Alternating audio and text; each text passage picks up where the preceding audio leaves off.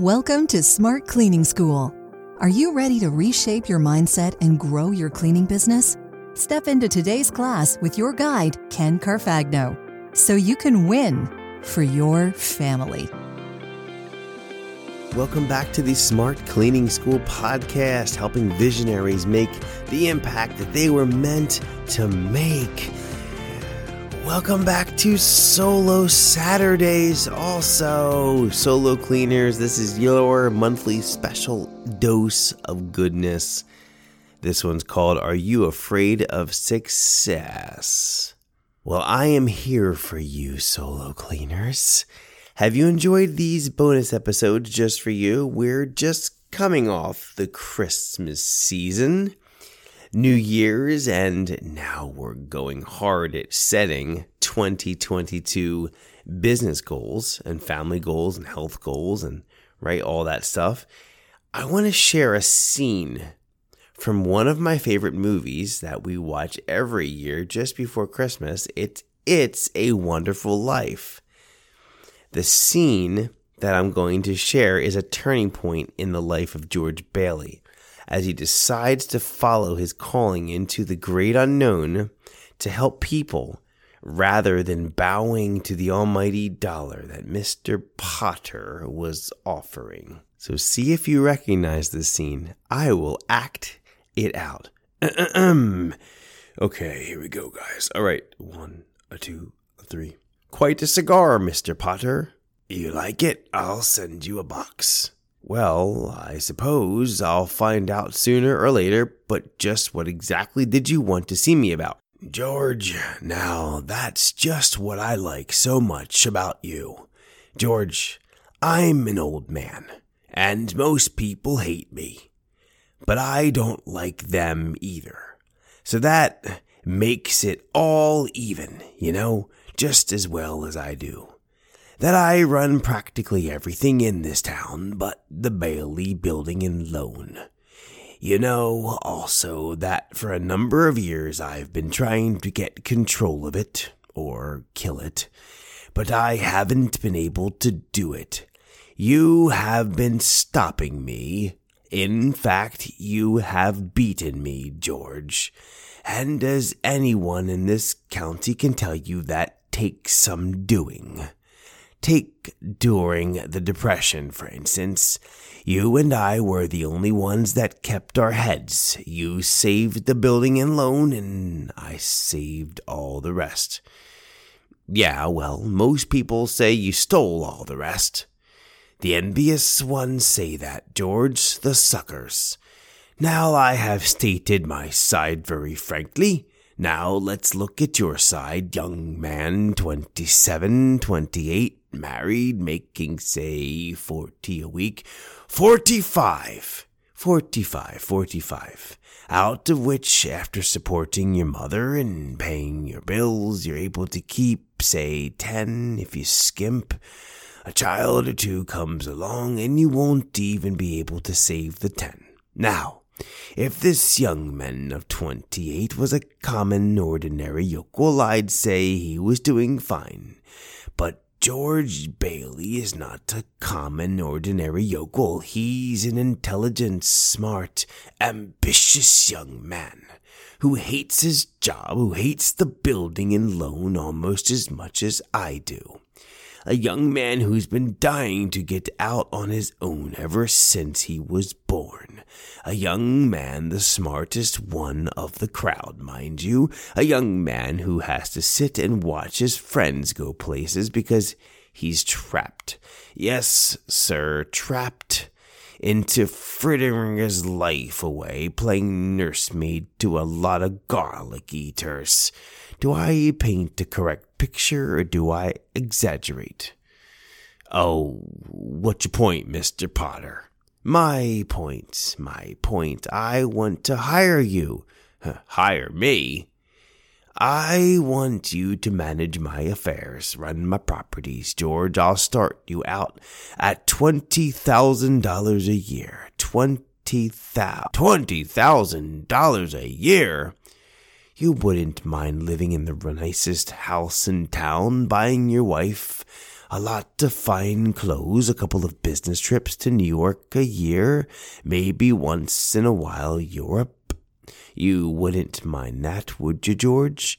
Would I? Y- you're not talking to somebody else around here, are you? You know, th- this is me. Remember me, George Bailey.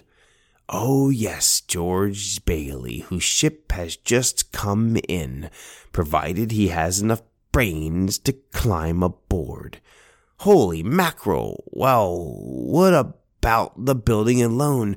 Oh, confound it, man. Are you afraid of success? I'm offering you a three year contract at $20,000 a year starting today. Is it a deal or isn't it? Well, Mr. Potter, I, I, I know I ought to jump at the chance, but I, I just, um, I, I wonder if, if I could be possible if you give me 24 hours to think it over. Sure, sure, sure. You go home and talk about it to your wife. I'd like to do that. Yeah. In the meantime, I'll draw up the papers. Uh, all right, sir. Okay, George. Uh, okay, Mr. Potter. No, no, no, no, no. Wait, wait a minute here. Wait a minute. I don't need 24 hours. I don't have to talk to anybody. I know right now. And the answer is no, no, doggone it. You sit around here and you spin your little webs and you think the whole world revolves around you and your money. Well, it doesn't, Mr. Potter. And in the whole vast configuration of things, I'd say you were nothing but a scurvy little spider. You, and that goes for you too. Ta-da! How'd I do? That's one of my favorite scenes from the movie. Okay, let's move on. George leaves Potter's office with a renewed purpose and all the passion to help more of the people in Potter's slum to get affordable homes of their own. It's a great scene. I want you to focus in on one line in the middle where Mr. Potter slams his fist on the table and says, Oh, confound it, man. Are you afraid of success? I'm offering you a three year contract at $20,000 a year starting today. Is it a deal or isn't it? This offer would have increased George's income by eight and a half times. Roughly speaking, Potter was offering George a raise in today's dollars from what George was earning around $35,000 per year in today's dollars to over $300,000 per year in today's dollars. So from 35,000 to 300,000 Mr. Potter was offering George Bailey. How could he turn that down? Well, we all know the reason. George was a man of principle and ideals, and he wasn't going to give Potter what he wanted. The only building he couldn't get his hands on, the building and loan. But let's turn the table and see through Mr. Potter's eyes. Because he's right, he did state his case very clearly. Mr. Potter says this Are you afraid of success?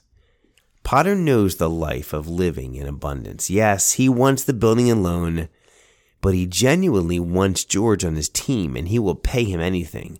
The whole town loves George, and he has been strong and astute enough to beat Potter for years. Potter cannot believe that George won't accept his offer. He is offering his family a chance to join the wealthy class and never be in want again. Potter believes that George is way underperforming in income compared to his value and influence. Potter knows talent and sees that George is worth $20,000 per year on a three year contract. He's not making this number up. That's what he really sees his worth. That's incredible to me. George is earning one amount of money, one dollar figure, but the rich man sees him differently. He thinks that he's worth way more. Why would he think that? Because if George were truly handling Mr. Potter's affairs, his properties, and managing it, Mr. Potter would make more by hiring George than he'd be spending on his $20,000 salary. So Mr. Potter might make 25,000 or 30,000. And so him it's an investment. He's not just doing it to try and finagle or manipulate. Like that's part of it for sure. But if you look through Mr. Potter's eyes, he genuinely sees the value and the worth of George Bailey to be 20,000, but George Bailey doesn't see his value or worth being 20,000. He sees it being $45 per week, which is around $2,000 per year. So why does Mr. Potter say, Are you afraid of success? I believe here's why. Because Mr. Potter, as much of a curmudgeon he is, and as old and mean a man he is, and heartless and everything, he is an astute businessman. He recognizes the talent of George Bailey. He knows that if he were to invest $20,000 into George, George would probably make him, like I said, 30,000 or 40,000. Mr. Potter sees one version of George Bailey, the $20,000 per year George Bailey. George Bailey only sees the two to three thousand dollar per year George Bailey at the building and loan. Now George measures wealth differently. Obviously, he looks at people served. Mr. Potter's not like helping anyone. He's like a slumlord. But for the point of this message, just wanting you to see through the eyes of Mr. Potter, Mr. Potter sees an upper limit challenge in George Bailey. Potter tries to wake up George. Like, George, are you afraid of success? Are you? I'm telling you, this is what I'm willing to pay you. This is not a farce. Sign the stinking contract, dude. this is what he wants. Potter wins both ways. He gets someone that's going to make him money and he gets the building alone. That is a great deal on his part. And George, he has to give away the thing that is that his family poured so much into, but then he gets to be wealthy. He chooses the high road. And in this situation, I would too. But George doesn't learn from it. If George had the mental capacity, the business owner's mindset, as Mr. Potter did, then he would recognize his own upper limit challenge and he would start to create more income he's worth so much more. Sam Wainwright was not that much smarter. Matter of fact, his best ideas were given to him by George. So Sam Wainwright is just a guy that took more action, and that's why he's so wealthy. Now, George never wanted money. It wasn't that important to him. So it's kind of a moot point to begin with, but I wanted to share this with you. It's a favorite movie of mine, and I just wanted you to not look through the eyes of just George but look through the eyes of the wealthiest man in town. He sees George differently than George sees George. And that's true for a lot of us. Solo cleaners, let me ask you an important question. Are you staying solo for the right reasons? Is your goal to keep it simple, clean a few days per week, and earn forty to sixty thousand dollars per year? Awesome. That's a great goal. I did it. I teach it. Awesome. Go after it. In fact, take my ISO model course to show you how in the Solo Elite membership. I'll also ask you this Are you afraid of success, solo cleaners?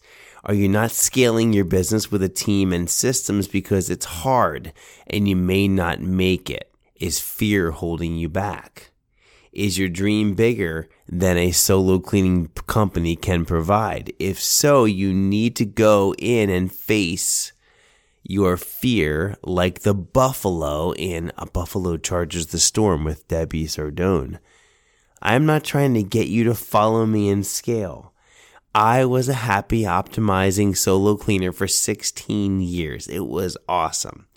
I'm just asking you to evaluate your reasons for not scaling. Are you afraid of success? And with that, we wrap up the next installment of the Solo Saturday. Have an incredible rest of your weekend, and I look forward to talking to you on the next episode. Thank you for listening to Smart Cleaning School. Class is dismissed.